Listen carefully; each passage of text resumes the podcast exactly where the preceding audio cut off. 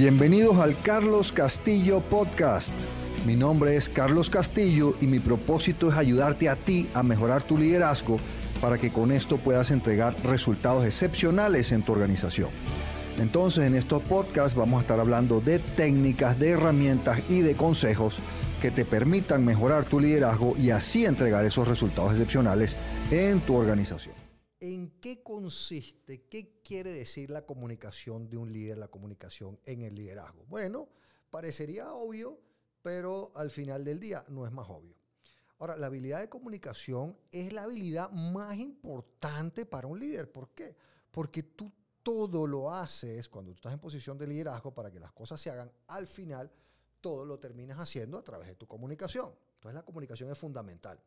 De hecho, un estudio del 90%, imagínense esto, el 90% de los CEOs del Fortune 500 dice que la habilidad de comunicación es la habilidad más importante para el siglo XXI. O sea, no es una cosa antigua, es reciente. Un estudio publicado en el Harvard Business Review indica que la mala comunicación le cuesta a las organizaciones entre el 25 y el 45% de su presupuesto de gasto. Imagínense eso. Piensen cuántas veces, oye, no, es que no nos entendimos, es que no hubo una buena comunicación, es que no se lo dije bien, es que no lo entendí bien. La mala comunicación, que se da con mucha frecuencia en las organizaciones, cuesta muchísimo dinero. Entonces, es una habilidad fundamental de un líder para tener un buen clima laboral, para mejorar los resultados, ¿ok? Entonces, ¿qué quiere decir? Comunicación. Como dije, se supone que es evidente, pero en realidad no lo es. La comunicación tiene dos grandes aristas o dos caras de la misma moneda, si lo quieren ver así. Una, ¿qué es lo que tiene que hacer un líder con su comunicación? Una, asegurar que las personas tienen la información necesaria para hacer su trabajo con excelencia.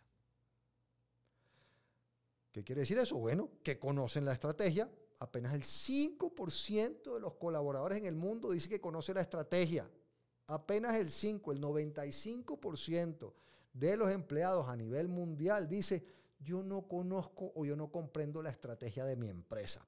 Dentro de esto está, por supuesto, los valores. Los valores son fundamentales, que la gente conozca de verdad los valores, no como una lista que repiten, sino como unos valores que entienden qué quieren decir. Conocen los objetivos. Sí, está bien, tengo una estrategia. De la estrategia se derivan los objetivos. Y de los objetivos desarrollamos los planes de acción que conocen y que comprenden el negocio. ¿Okay? Y con frecuencia yo llego a empresas en mi trabajo de consultoría o de coaching y hago preguntas y la gente no sabe nada. Yo le digo, bueno, y si te doy una hoja en blanco y te pido que me escribas las 3 prioridades estratégicas, ¿qué pasaría? Y la gente me dice, no, mejor no, porque no... no se lo van a saber. ¿Sí? Entonces, tu rol fundamental de líder en comunicación, parte 1, es asegurar que las personas tienen la información necesaria para hacer su trabajo con excelencia. ¿Cómo se hace? La única manera que yo he visto que realmente funciona, después de haber sido partícipe y también testigo, pero tristemente partícipe, de hacer lanzamientos estratégicos gastando muchísimo dinero y que después no sirven. Les cuento que yo hice un proyecto, éramos 80.000 empleados en esa empresa donde yo me encargué de ese lanzamiento y gastamos alrededor de $10 millones en lanzar la estrategia a nivel mundial y realmente a los 15 días nadie te podía decir gran cosa de la estrategia. ¿Cuál es la única manera que yo he encontrado? Que tú como líder, el jefe directo, que mi jefe directo, cada vez que me hable de trabajo, haga una referencia formal, clara, específica a ese plan estratégico. Y esto lo va a hacer en 3 instancias. Para reconocer a las personas, cuando hagas un reconocimiento, un trabajo bien hecho o un resultado adecuado, indica claramente con qué prioridad estratégica, con qué objetivo, con qué plan de acción, con qué indicador o con qué valor contribuyó. 2, para llamar la atención. Cuando tú llames la atención a alguien, dile contra qué prioridad estratégica, contra qué objetivo, contra qué plan de acción, contra qué valor, contra qué de los elementos de la estrategia actuó. Y la tercera es sencillamente para darle un marco de propósito a cualquier trabajo que se solicita o que se asigna. Entonces, hagamos un ejemplo. Ahorita que la transformación digital está de moda, ¿okay? Entonces digamos que tú tienes una prioridad estratégica, como muchísimas empresas tienen, de transformación digital. Va, buenísimo.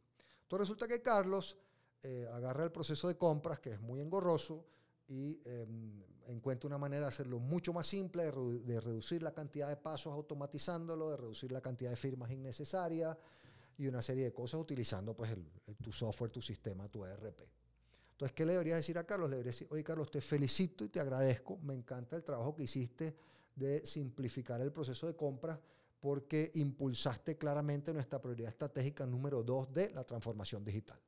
Eso es reconocer, haciendo una referencia específica al plan. 2, llamar la atención. Bueno, veamos. Digamos que Carlos, de la misma manera, entonces decidió que hacían falta 3 firmas más en el proceso de compra y que en vez de 3 cotizaciones necesitamos 5 y que tienen que esto todo en papel. Entonces tú lo agarras y le dices: Carlos, oye, Carlos, estoy muy descontento con tu trabajo, ¿verdad? Porque esto que hiciste en el proceso de compras de añadirle firmas y papel, pues va totalmente en contra de nuestra prioridad estratégica número 2 de la transformación digital. Entonces yo le estoy llamando la atención, haciendo una referencia clara, específica al plan estratégico. Y 3, pues darle marco de trabajo. Miren, es que hicimos un benchmark de nuestro proceso de compras y nos estamos dando cuenta que nuestro proceso de compras es muy largo y tiene mucho proceso manual y mucho papel. Entonces quiero crear un equipo de proyecto para optimizar eso, porque eso impulsa nuestra prioridad estratégica número 2 de transformación digital. Entonces estoy dándole... Cuando le doy un marco de propósito al trabajo que requiero o que necesito, estoy explicando claramente en qué área del plan estratégico impacta. ¿Okay? Entonces, eso fue la parte número 1, asegurar que las personas tienen la información necesaria para hacer su trabajo con excelencia. Y como les dije, la parte 2 es la otra cara, la misma moneda de la comunicación, es crear un clima, asegurar que tú tienes un clima donde las opiniones y las ideas y las propuestas de las más personas son realmente escuchadas y consideradas a la hora de la toma de decisiones. ¿Okay? No me confundan esto con decisiones por consenso, por democracia, ni nada de esas cosas. ¿Okay? Eso pues tiene su lugar o no, pero si tú estás en una posición de liderazgo, tú tienes una responsabilidad de que para tu equipo se tome la decisión que tú consideras mejor. Pues muchas veces serán por consenso, pero a veces no. Tú no puedes ir con tu jefe a decirle, tu jefe te llame la atención por una decisión del equipo y tú decirle: ay, yo no estaba de acuerdo, pero es que yo perdí en la votación democrática. Tú eres responsable de tus decisiones.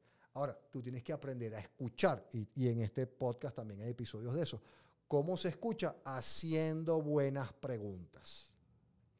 Haciendo buenas preguntas, 1 y 2, que van totalmente de la mano. También tenemos contenido en este podcast que puedes ver sobre eso. Y desarrollando el pensamiento crítico, el tuyo como líder, y vas a ir desarrollando el de tus colaboradores. Entonces, ahí está. Esas son las 2 áreas de la comunicación. 1, aseguro que las personas tienen la información necesaria para hacer su trabajo con excelencia. Y 2, creo un clima de confianza, de apertura, donde las personas se sienten escuchadas e involucradas en la toma de decisiones.